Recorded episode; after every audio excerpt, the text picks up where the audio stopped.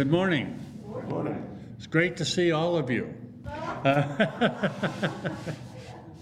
Let's open in prayer. Heavenly Father, you tell us when two or more are gathered in your name that you're, you will be there. So, Lord, we qualify today. We're a little bit light, but we ask for those that are not feeling well, those that could not make it today, that they be, that they, that you watch over them if they are ill, and if they couldn't be here for whatever reason, that they're here in spirit. And Lord, may we always learn more about you. May we, may we see your light more clearly. This we ask in Jesus' name. Amen. Let's worship our Lord. All I got to say is little as much when God is in it. So, amen for our small gathering today. Um, and then with that, his presence is with us, God's presence. I am with you always to the very end of the age. These words are Christ's promises to his all his disciples, and they were a promise that was marvelously inclusive. No situation is excluded. No challenges omitted. There was a gentleman that uh, paraphrased it this way I am with you all the days, all day long. That means we can count on Christ's presence not only every day, but every moment of every day. Of the fact of his presence, there is no doubt that his word cannot fail. What we need is to cultivate that sense of his presence every day, every hour, and every moment. This happens when we speak to Him in worship and prayer, and we listen to Him speak to us through His Word, the Bible.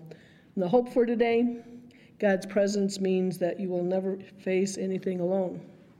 He is with you in the valley and marches with you into battle. It's never against the world or our nation.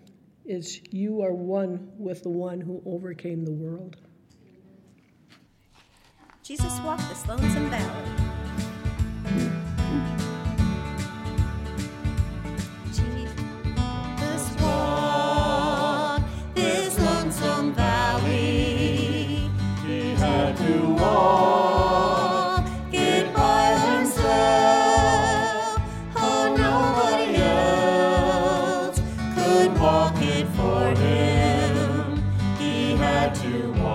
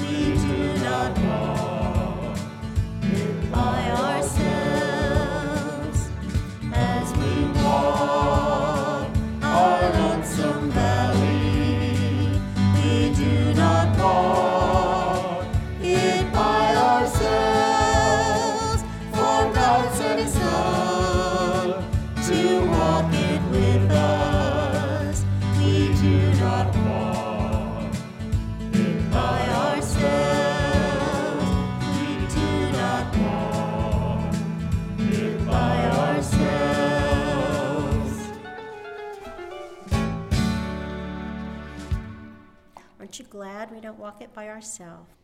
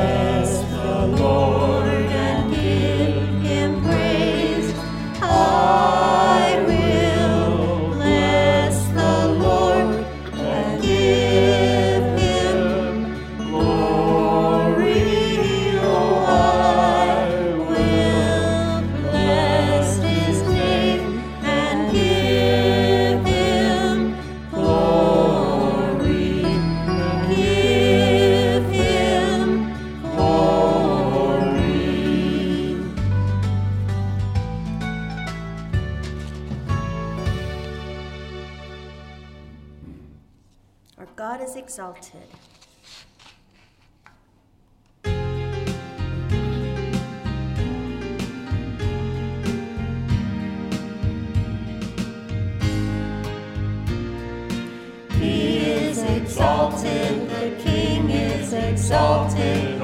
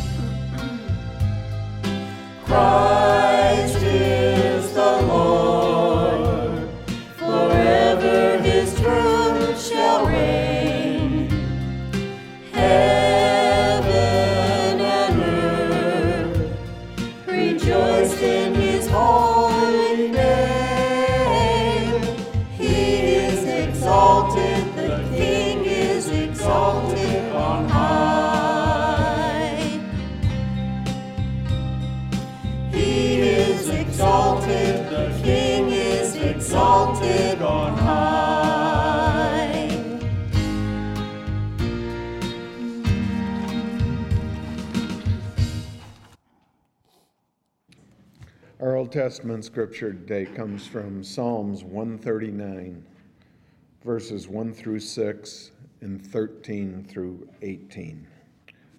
O Lord, you have examined my heart and know everything about me. You know when I sit down and stand up. You know my thoughts even when I'm far away. You see me when I travel and when I rest at home. You know everything I do. You know what I am going to say, even before I say it. Lord, you go before me and follow me. You place your hand of blessing on my head.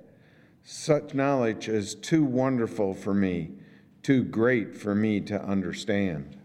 You made all the delicate inner parts of my body and knit me together in my mother's womb. Thank you for making me so wonderful and complex. Your workmanship is marvelous. How well I know that. You watch me as I was being formed in the other, utter seclusion, as I was woven together in the dark of the womb. You saw me before I was born. Every day of my life was recorded in your book. Every moment was laid out before a single day had passed. How precious are your thoughts about me, O God. They cannot be numbered. I can't even count them. They're outnumber the grains of sand. And when I wake up, you are still with me. As we say the Lord's Prayer together. Our Father, who art in heaven, hallowed be thy name. Thy kingdom come, thy will be done, on earth as it is in heaven. Give us this day our daily bread, and forgive us our debts as we forgive our debtors. And lead us not in temptation, but deliver us from evil. For thine is the kingdom, and the power, and the glory forever. Amen.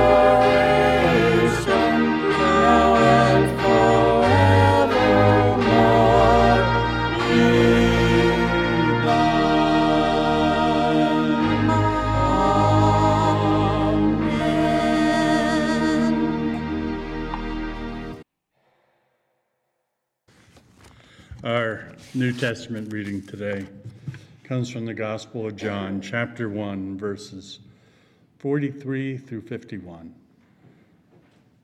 The next day, Jesus decided to go to Galilee. He found Philip and said to him, Come, follow me. Philip was from Bethsaida, Andrew and Peter, Peter's hometown. Philip went to look for Nathanael and told him, We have found the very person Moses and the prophets wrote about. His name is Jesus, the son of Joseph from Nazareth. Nazareth, exclaimed Nathanael. Can anything good come from Nazareth? Come see for yourself, Philip replied. And as they approached Jesus, now here is a genuine son of Israel, a man of complete integrity. How do you know about me? Nathanael asked. Jesus replied, I could see you under the fig tree before Philip found you.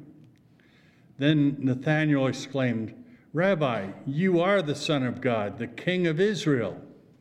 Jesus asked him, Do you believe this just because I told you I've seen you under the fig tree? You will see greater, greater things than this. Then he said, I tell you the truth. You will all see heaven open and the angels of God going up and down on the Son of Man, the one who is in the stairway between heaven and earth. Join me in the responsive reading. Perfect light of revelation, you shone in the life of Jesus, whose epiphany we celebrate. So shine in us and through us, that we may become beacons of truth and compassion, enlightening all creation with deeds of justice and mercy. O God, you spoke your word and revealed your good news in Jesus the Christ. Fill all creation with that word again, so that by proclaiming your joyful promises to all nations and singing of your glorious hope to all peoples, we may become one living body, your incarnate present on the earth. Amen. Let us pray. Heavenly Father, all belongs to you, all came from you, Lord, and we look out and there is the we can look out at night and we see more of the universe and we know that too came through you. And there's it goes on beyond what we can even see. But lord you have entrusted things to us. You've allowed us. You've given us things that belong to you. But you do ask us to give back to help others to give of our, our assets and our skills and our talents and help others any way we can. So, Lord, we ask that you bless the gifts given today and that they may, they may help others come to know you as we, and that we can come to know you even better. This we ask in Jesus' name. Amen.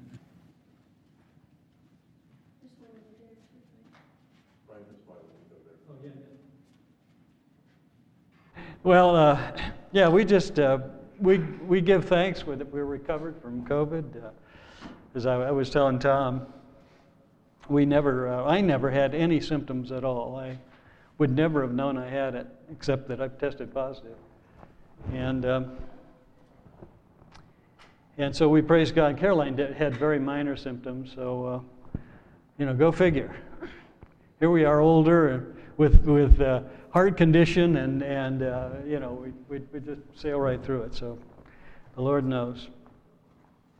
Well, um, today I'm um, going to do what we've been doing, which is uh, teach out of the book of Colossians.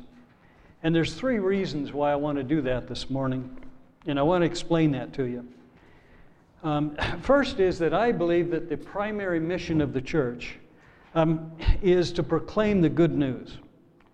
And I believe that, you know, the very best way to do that is, um, you know, is a systematic exposition of the Word of God. And I think that God's word is what is so desperately needed in our culture today. Um, you know, it, it, was very tempting to me this morning to try to address the political situation and all the stuff that's going on. But then I thought about it prayed about it and thought, you know, um, we, what we need, what this country needs, is the gospel. What this country needs is solid teaching, is, is um, you know, just immerse, immersion in the Word of God. And so that's what we're doing.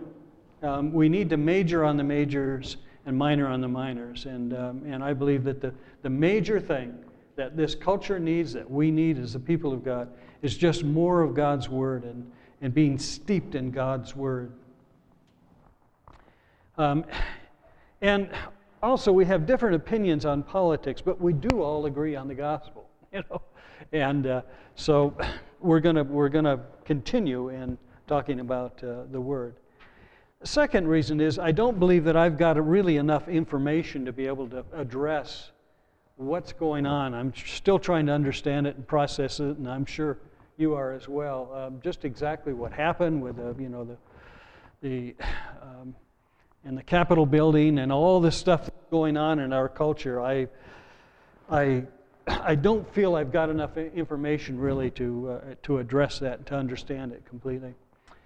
And, um, and then third reason is that I, and I mentioned this somewhat, with the first one that I, I, I believe it's important to build faith systematically. Um, that we, you know, we need that systematic um, going through God's Word, that exposition of God's Word, principle upon principle of learning God's Word.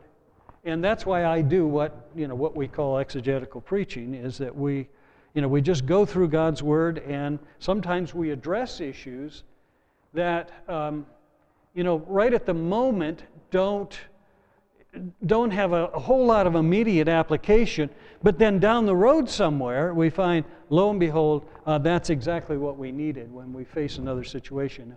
And this text today is somewhat like that in that we're going to be talking about children obey your parents. All right. Now, most of you uh, don't have to worry about that. a little too late for that. and we do have Andrew there. And, uh, but most of us, you know, we're, we're grown and we have our own children and so on. Um, so this is addressed both to children and to fathers. And it's not going to apply immediately to us. And so what I want to do is I want to uh, take about half of our time and talk about then what do we do now that our children are raised? Now that our children, you know, that we're, we're in more of an advisory role than we are discipline role and, you know, primarily um, raising them up. And how do we, you know, what does God expect of us now? How can we influence the next generation and the generations after them? So I'm going to talk, um, uh, kind of expand a bit what we're going to talk about this morning. Okay. Um, and my intention then is to finish the book of Colossians, and I, we should have about three more um, sermons after today, and, uh, and then we'll finish up Colossians. So let me read the text. Uh, the text is Colossians 3:20 and 21. Children, obey your parents in everything, for this pleases the Lord. Fathers, do not embitter your children, or they will become discouraged. And then I want to put in here as well the Ephesians passage, because the Ephesians passage um, addresses the same thing, but expands on it a bit. So we'll be drawing from that as we go along. Ephesians 6 1 through 4. Children, obey your parents the Lord, for this is right. Honor your father and mother, which is the first commandment with a promise, that it may go well with you and that you may enjoy long life on the earth. Fathers, do not exasperate your children. Instead, Bring them up in the training and instruction of the Lord. Lord, we commit this time into your hands this morning. I pray that you'll speak to us by your Holy Spirit.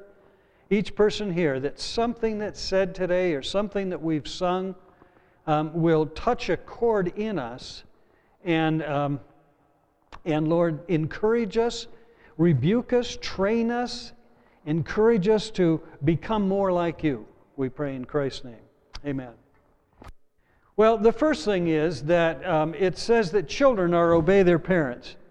Nope, we're out. We're out of business. Okay, all right. Um, and the biblical perspective, right from the get go, is very different from our culture. Um, the biblical perspective is that children are born as sinners. And that we, you know, the, the cultural perspective, and we would say a secular perspective that uh, we see reflected in our culture, is that children are born tabula rasa, they're, they're, they're, they're born innocent, and it's the culture that, that corrupts them. And of course, we as Christians, we say no, children are born in sin, and then we are to train them into righteousness. You want me to wait a second or? Okay. Okay, um, I was trying to think of a nice song.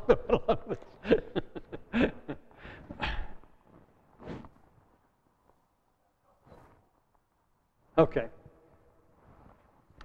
Um, Proverbs 29 15 says, The rod of correction imparts wisdom, but a child left to himself disgraces his mother. Romans 3:10 through 12. As it is written, there is no one righteous, no, not one. There's no one who understands, no one who seeks God. All have turned away. They have together become worthless. There's no one who does good, not even one. So, our perspective then is that we need to train children into righteousness, not expect righteousness from them. We instill it in them. And that's a, just a totally different concept than what we see in our culture. Second thing we see is that the children are to obey. Um, the, the word in the Greek is to yield to or obey or surrender to. Uh, they're to, children are to obey their parents. Now, I have to admit, the older I get, the more I like this verse. As a kid, I didn't like it. You know, um, you know hey, wait a minute. Um, but the older I get, the more I see the wisdom of the Lord, of course, in, in tra- teaching us to um, you know, children to obey their parents and parents to nurture their children. In our culture, you know, I, you can look at all, probably every single night, you can find at least one television program that is celebrating independence. And we as a culture, we celebrate independence and um, the, the, the rebel, you know, we lift up the rebel and the one who turns out to set a new course and, and invent something that nobody thought was possible or, or captures the crook or breaks out of the mold in the organization and sets a new direction. And, and that's kind of celebrated in our culture and, uh, and in, in many Western cultures. But in our the times that we've been uh, exposed to what we call shame-based cultures, it's exactly the opposite. Uh, in shame based cultures, the, the terminology they use is that you pound down the peg that sticks up. And the whole idea is that children are to obey their parents. And no matter what happens, they, the children are to uh, not to branch out on their own and become independent, but children are to be a part of the family and, and not just when they're little, but as they grow up. And so it's a very different kind of, of emphasis than what we have uh, in the United States. Now, I'm not saying that we should be like that, those shame based cultures, but I think we're, we're, we're a bit too much on the independent side. And I think we could shift a bit uh, toward this oh, children obey your parents in the Lord um, as a culture. Now, certainly as, as Christians, um, that's what we teach. And then it says, in everything. So remember, this is addressed to Christians.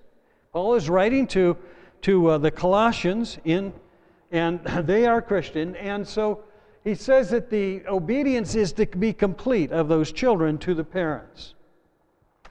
And of course, if parents ask their children to do something immoral, illegal, or unbiblical, the child is to obey God rather than the parents. And we understand that. You know, that's, that's, uh, that's kind of a given in the background. One commentator says it this way Our text has in mind listening to one's Christian parents as wisdom to be absorbed and practiced in order to form a character shaped by love, holiness, peace, and justice. So, so God uh, has us and, and teaches us as parents that our children are to be obedient to us. And I believe that children learn obedience to the Lord from their obedience to their parents. Uh, Hebrews 12:5 says, "But you have forgotten that word of encouragement that addresses you as sons, my son. Do not make light of the Lord's discipline, and do not lose heart when he rebukes you, because the Lord disciplines those he loves, and he punishes everyone he accepts as a son. Endure hardship as discipline. God is treating you as sons. For what son is not disciplined by his father?" And so, um, you know, so Paul here, probably Paul in Hebrews, we're not exactly sure who the writer of Hebrews is, but we think it's Paul, that he says that, that the children learn their obedience and discipline in, in toward the Lord from discipline from their parents. And I believe that there's a shift that takes place, of course, you know, as we grow then. But if we obey our parents, then we will be uh, more inclined to obey the Lord. Now, I was a rebel when I was a, when I was a kid. You know, not the whole time, but uh, I went through my period of rebellion, uh, and probably you did too. Anybody here not not go through that? Uh, we all go, and and there is a time when you know when, when we separate, where we become independent, and that's good. There's a there's a there's a good part of that. Um, but I believe that children learn self-discipline which is a fruit of the Spirit, one of the fruit of the Spirit, from the discipline which they learn from their parents. so that's what we're talking about. And then it says in Ephesians 6 3, 6 2 and 3, honor your father and mother, which is the first commandment with a promise. And then he says this, excuse me, yeah, tickle my throat, that it may go well with you and that you may enjoy long life on the earth. Now, that, that really hits me. And how many of you have ever read a children's book that, that says that the key to long life and living well is to obey your parents? yeah, you ever read one? And yet, that's exactly what Paul says in Ephesians he says that it may go well with you, that you'll have prosperity in your life, not material prosperity, but prosperity of the soul, and that you'll live long on this earth are tied to your um, obedience to your parents. It comes out of uh, Exodus 20, verse 12. Honor your father and mother, so that you may live long in the land the Lord your God has given you. Isn't that incredible? Um, that our long life on this earth is tied in with our honor toward our parents. Deuteronomy 5:16 Honor your father and mother as the Lord your God has commanded you so that you may live long and that it may go well with you in the land your Lord the Lord your God is giving you. So, you know, even in the Old Testament, the same, you know, Paul is just drawing right out of the Old Testament, particularly out of this Deuteronomy passage, and saying, if you want to have prosperity on this earth and you want to live long, obey your parents. Okay, now, most of us are now, you know, to the place where we're not obeying our parents anymore. We're, you know, we're independent now and so on. Paul also gives a, an admonition to fathers. He says this Fathers, do not embitter your children, or they will become discouraged. Now, I'd like to state right off in the beginning that there are no perfect parents. Um, all of us are in the process of becoming like Christ. None of us has arrived. And I've certainly seen over the years how many mistakes I've made with my children. All right? And your parents made mistakes with you. And th- because they're imperfect, and, and we turned out imperfect, and we are living then in an imperfect world. Everything is imperfect, and yet God says, um, don't embitter your children or they will become discouraged. So I want to say that just to say this. Let's not get condemned about how what the kind of job that we did with our own children.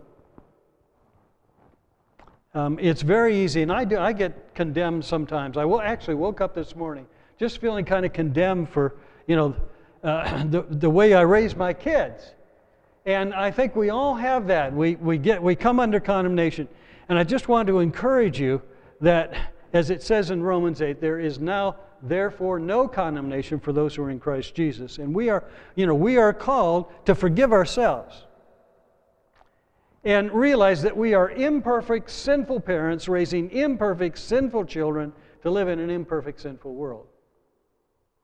And so, you know, these are ideals, and there's going, there are going to be all kinds of um, departures from that ideal, but the ideal is children don't embitter, or fathers don't embitter your children. And we need God's enabling power to be good parents. All right, none of us can do it. None of us has the ability.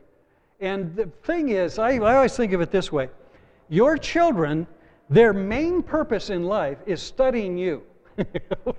and and you know when they can get away with something and when they can't and what they can do and what they can't that's the main purpose in their life and and so each child is different. And, and so we as parents then, um, we need not to come under condemnation. We did the best we could with what we had at the time. And we need to entrust those children to the Lord. And furthermore, not all anger on their part is the parents' fault. It comes naturally, especially to teenagers. we had, uh, we were part of a uh, group when I was in seminary, and every seminarian you have to do what they call field education, or they, they, they, they label it different terms. But the whole idea is, you know, that you not only go and get the intellectual stuff in seminary and learn all those good things of theology and biblical, uh, biblical languages and all that kind of stuff, but that you also have experience in a church.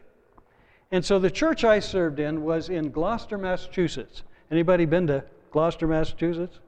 Anyway, uh, way up on the, right on the coast in Massachusetts. And I was part of a, an Assembly of God church, and it was, the pastor was, I just really admired him, uh, really an incredible man of God. And so I went to him and said, you know, I'd like to do my field education with him. And he said, Good. Let's, why don't you help me to teach a Sunday school class on raising children? well, I had young kids. You know, we had, uh, the kids were, oh, about one and three at that time, and uh, maybe two and four by the time we actually uh, did that. We're, you know, teaching that Sunday school class. But we started through it, and we were about a couple of months into this. Uh, you know, it was a lot of discussion about how we raise kids and so on. And one day I, I, I, piped up and I said, You know, do you see what's happening in this, in this course? The parents with young children have all the answers, of which we were part. we, we know how to raise kids, we've read the best books. we, we can do it. The parents of teenagers were just sitting there dumbfounded. they were going like, well, wait a minute, what hit me? You know? And, and it just, that always, it always comes back to remind me that we think we know all the answers, but we've got imperfect kids, we're imperfect parents. We need to forgive ourselves for the mistakes we've made. But then let's go on. How do we embitter our children? There are two extremes. One is no discipline at all, the other is disciplining with the wrong goals in mind. And that's why um, Paul says, don't embitter your children. If we if we discipline in the wrong spirit, we can bring bitterness to our children. Um, F. Bruce says this of this verse. He says, If children are exhorted to render obedience, parents, and specifically fathers, are urged not to irritate their children by being so unreasonable in their demands that the children lose heart and come to think that it is useless trying to please their children and trying to discipline them. And I would say that the foundation for discipline is that our children realize that we love them, that we're on our, their side. All right? That's really important, that they realize that we're on their side. And our love and our care for them is kind of like oil in a car. Uh, and that piston going up and down in the cylinder, the oil around that keeps it from scratching the, you know, from the piston, from scratching the, the walls of the cylinder. In the same kind of way, our love for them and care and nurture for our children is like that oil. It, it, it you know, the same function is going on, but um, it, it, it takes, it, it solves a lot of friction. And that's where bitterness comes. It comes from that, from that friction. Love without discipline leads to anarchy. Discipline without love leads to rebellion, anger, and embitterment. As Paul says, no discipline seems to be pleasant, but with the proper love, it'll have the effect it's supposed to have on the children. So, what we're saying is then parents are to nurture and love their children. The, the goal is not to get kids to do what we want, to, want them to do, but it's to nurture and love them and train them into what they are to be. Uh, Ephesians 6 4 Fathers, do not exasperate your children. Instead, bring them up in the training and instruction of the Lord. Now, I like to think of it like a, uh, we, we have a, a tree that we planted out front. Um, we, we had some trees that we planted there, Ruslantia, and we had them about six years, watered them, tried, took care of them. They never grew. There were two of them. It just never grew. We planted, I think, five total, and two of them were just a mess. They just, they just stayed exactly the way they were. Well, so we, we, uh, we, we had to replace the trees this last fall we did. We replaced the trees.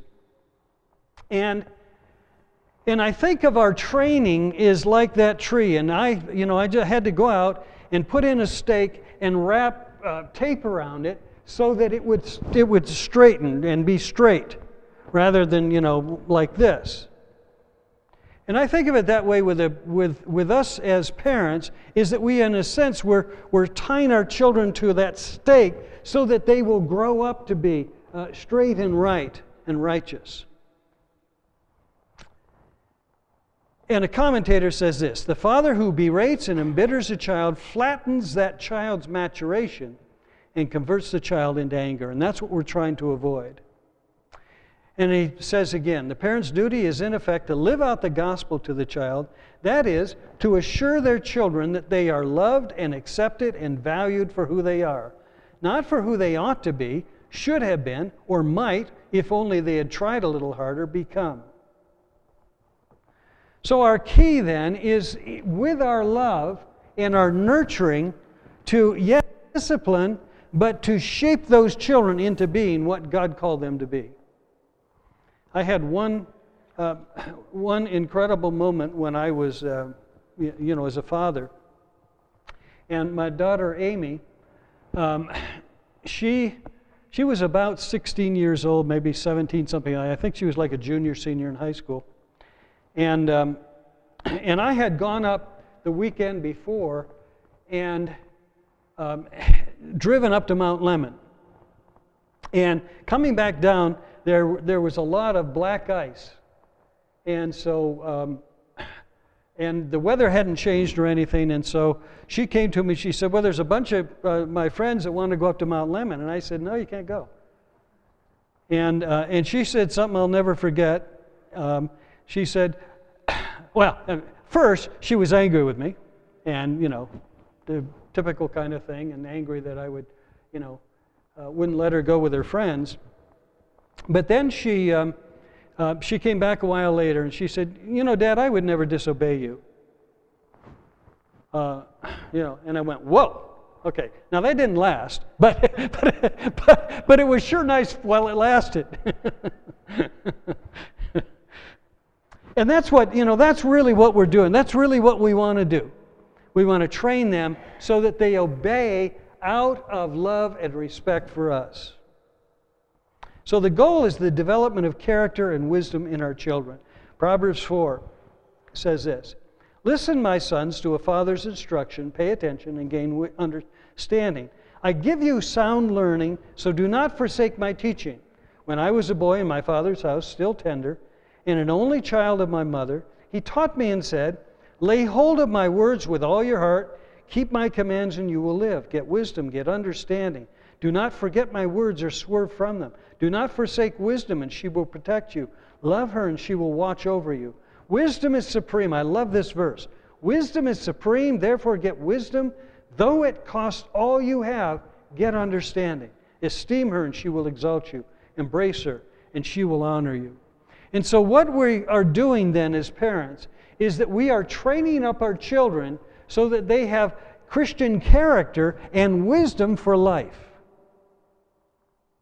So, our role changes then from discipline to that of wisdom. And that's where we are today, most of us here. Okay, we, we uh, you know, we're stepping back now from that primary job of disciplining our children to the place of offering them wisdom and being a, you know, in a sense, a coach. They're out there doing the work, and, and, and we're coaching them from the sidelines. We no longer have the direct responsibility of shaping our children's lives, but our role is secondary. And so I want to ask the question as those who are imparting wisdom to our children, our grown children now, what is our role? What, what, how do we do that? Deuteronomy 6 4 and following says this. And this is what's called the Shema in, um, in the book of Deuteronomy. And it comes, it comes from the first word, which is Shema Yisrael. And it says this Hear, O Israel, Shema Israel, the Lord our God, the Lord is one. Love the Lord with your God with all your heart, with all your soul, with all your strength. These commands that I give you today are to be upon your hearts. Press them on your children. Talk about them when you sit at home. I mean, li- listen to this. Here's how we're to, to get those things to our children. Impress them on your children. Talk about them when you sit at home, when you walk along the road, when you lie down and when you get up. Tie them as symbols on your hands and bind them on your foreheads. Write them on the door frames of your houses and on your gates. And so, you know, what Moses is encouraging the parents to do then is in every waking moment, in every, every way that we can, to impress on our children wisdom. And it, this is a very interesting uh, um, couple of verses in what's called the Shema, because the, the Jews would take these, and if you have you been in, uh, particularly in Orthodox Jewish homes, and they have a little uh, a leather thing on the doorpost. You ever seen that? Orthodox Jewish homes? Okay. Well, they have, they'll, they'll, they'll put it on the doorpost of their house, and that's directly out of these verses.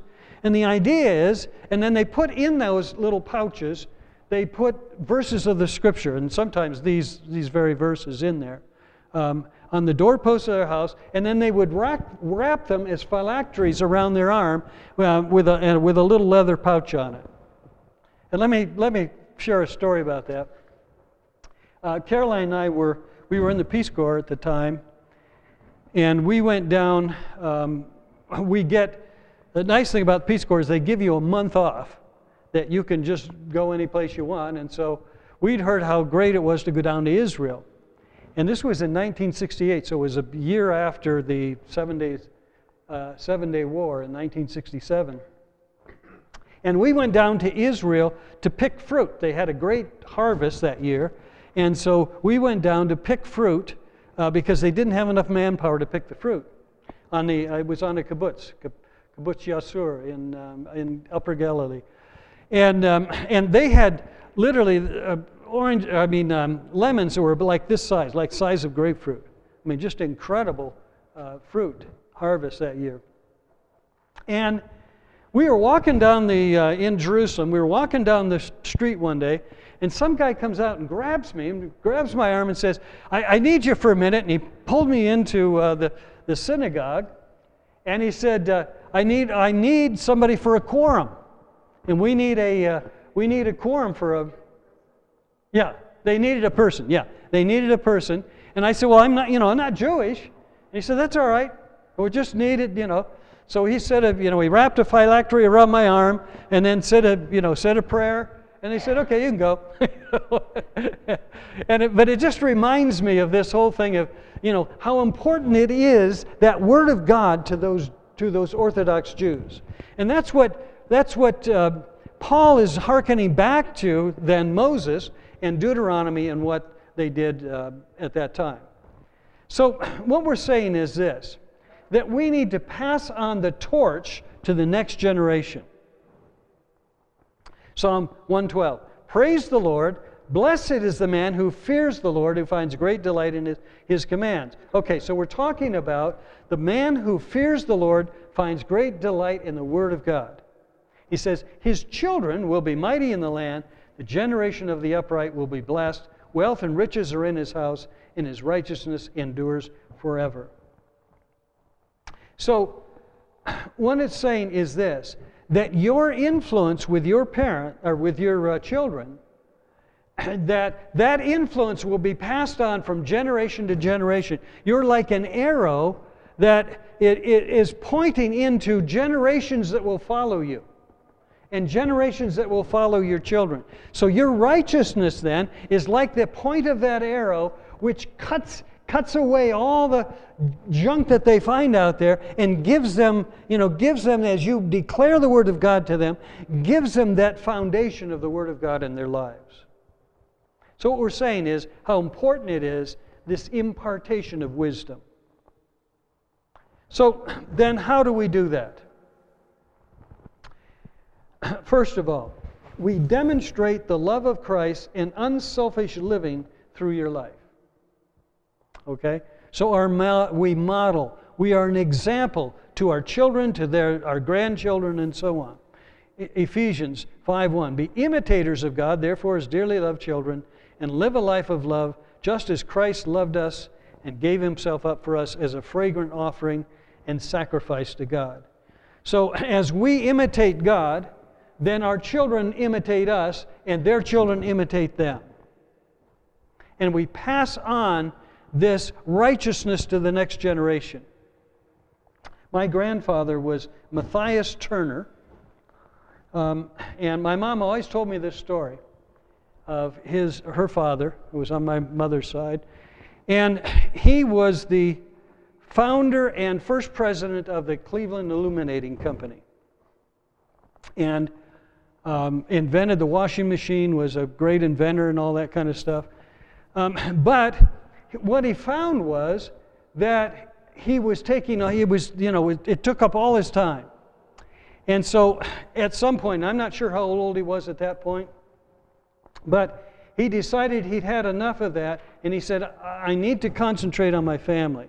And so he took the family and moved to a farm in Madison, Ohio, and raised, you know, the, and, and it was right before the Depression.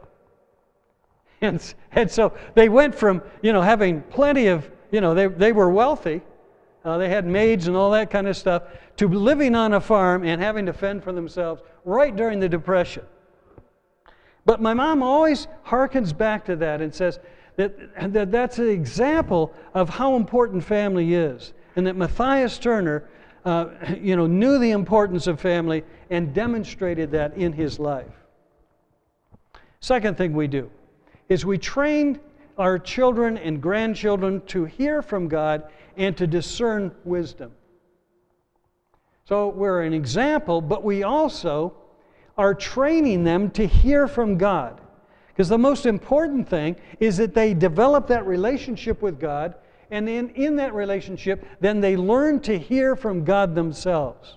And that's what we're trying to train them in. James 5, 1 5 says, If any of you lacks wisdom, he should ask God, who gives generously to all without finding fault, and it will be given to them. Third thing is that we teach them to guard their hearts. Proverbs 4:23 above all else guard your heart for it is the wellspring of life. So one of the things that we want to pass on to the next generation is the importance of our heart condition before God. Fourth thing is that we teach them to recognize foolish people. Proverbs 2 12 and through 15. Wisdom will save you from the ways of wicked men, from men whose words are perverse, who leave the straight paths to walk in dark ways, who delight in doing wrong and rejoice in the perverseness of evil, whose paths are crooked and who are devious in their ways.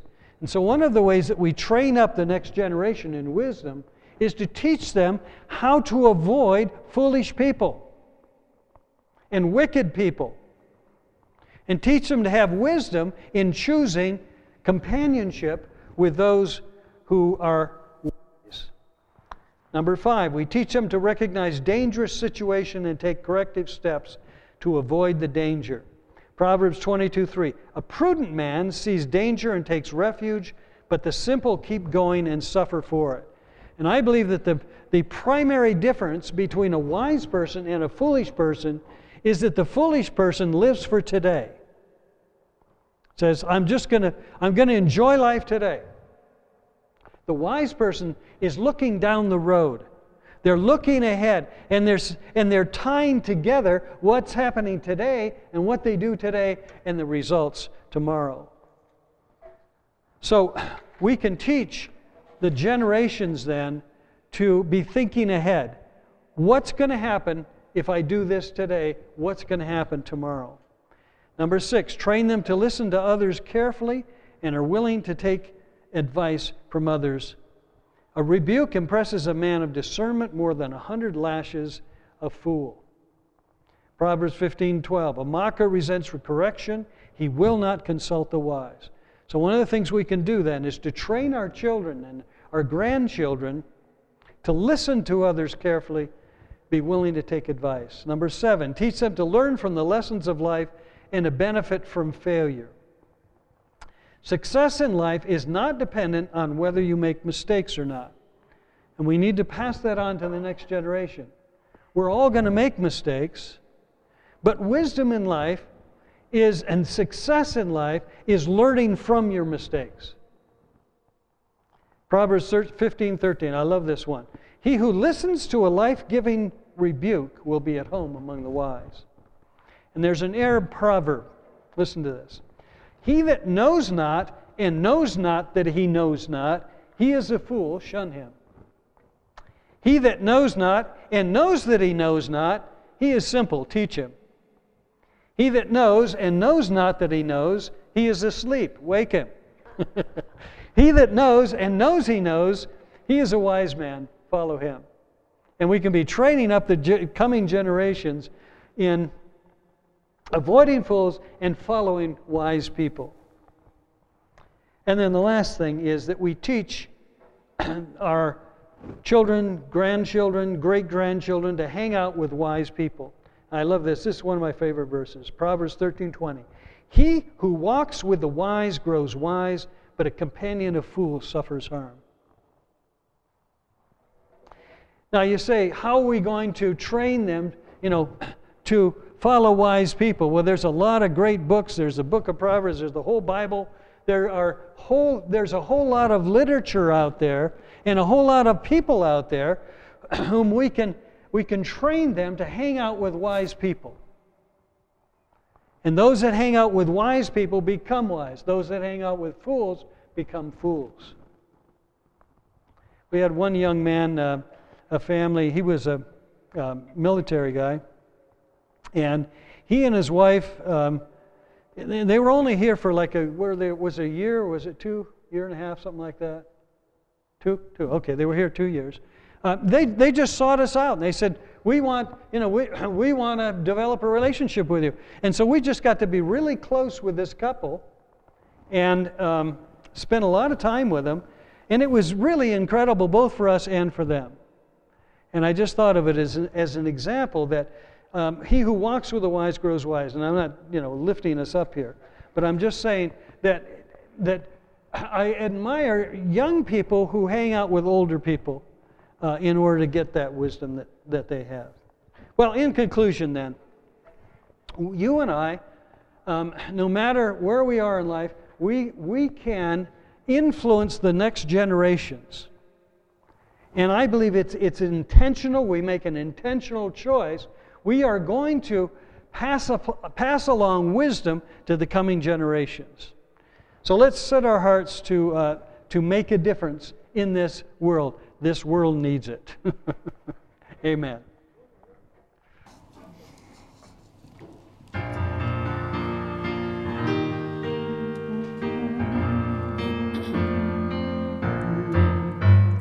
Jesus loves me, this I know, for the Bible tells me so. Little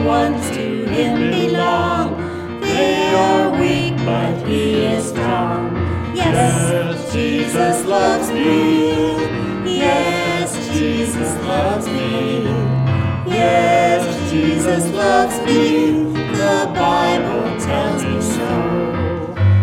Jesus loves me, he who died. Heaven's gate to open wide. He will wash away my sin. Let his little child come in. Yes, Jesus loves me.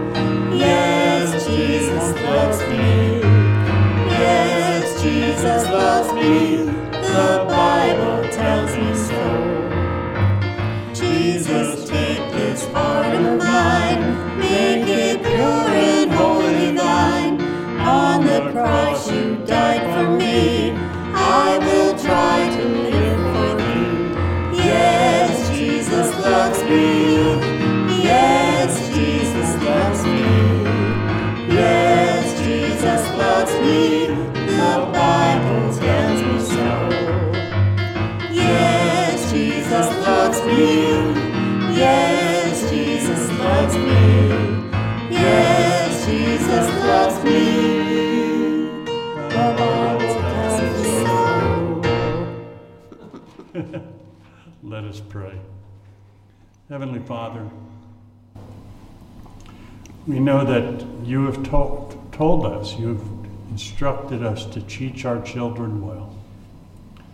And Lord, part that is teach them to come to love you, to be wise. And Lord, we know that we are imperfect teachers, we are imperfect beings. But Lord help us every time we, we try, try to um, give our children guidance or give, share, maybe share a little wisdom at this time in our lives, Lord. May we do it so that they can come closer to you and that they can know that you're always there. This we ask in Jesus' name. Amen. Amen. Amen.